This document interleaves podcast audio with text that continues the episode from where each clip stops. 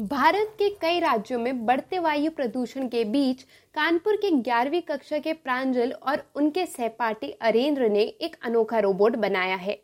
प्रांजल और अरेंद्र ने साथ मिलकर एयर प्योरीफायर रोबोट का आविष्कार किया है।